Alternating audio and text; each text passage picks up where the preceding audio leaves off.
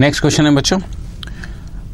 On the retirement of Hari from the firm Hari Ram and Sharma तीनों partners हैं, बच्चों. The balance sheet showed a debit balance of rupees twelve thousand in profit and loss account profit and loss account का debit balance मतलब loss credit balance मतलब profit for calculating the amount payable to Hari this balance will be transfer to क्योंकि हरी बच्चों retire हो रहा है तो हरी का फाइनल बैलेंस निकालना ना तो सारी एडजस्टमेंट्स करनी पड़ेंगे। तो इस पी एन एल अकाउंट को क्या करेंगे?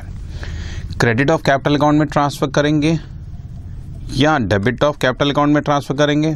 तीनों के मतलब हरी के, राम के और शर्मा के इक्वली या debit of capital account of Ram and Sharma के करेंगे, क्योंकि हरी रिटायर हो गया, या credit of Ram of Sharma करेंगे इक्वली ठीक है? तो इसका आंसर क्या है? बड़ी सिंपल सी बात है। कि जब भी कोई पार्टनर रिटायर होता है तो जितनी भी पड़ी हुई पुरानी चीज़ें हैं, जैसे जर्नलिज्म या पी इसको ओल्ड पार्टनर्स में ओल्ड रेशो में बांट देंगे। ओल्ड पार्टनर्स है हरी, राम एंड शर्मा, और old profit sharing ratio question में गिवन नहीं है दैट मीन्स इक्वली तो answer will be the second part B part ये वाला टू द डेबिट ऑफ़ यहाँ पे लिखा जाएगा बी ये देखो, लिख दिया हमने। At the time of change in constitution of form like retirement debit balance will be transfer to partners capital account old partners capital account.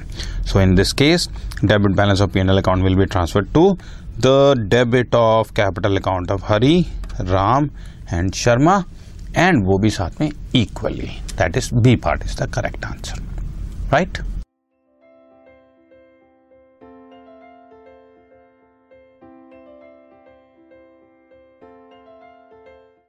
This podcast is brought you by Hubhopper Shiksha Abhiyan अगर आपको ये podcast पसंद आया तो please like share और subscribe करें और video classes के लिए शिक्षा अभियान के यूट्यूब चैनल पर जाएँ।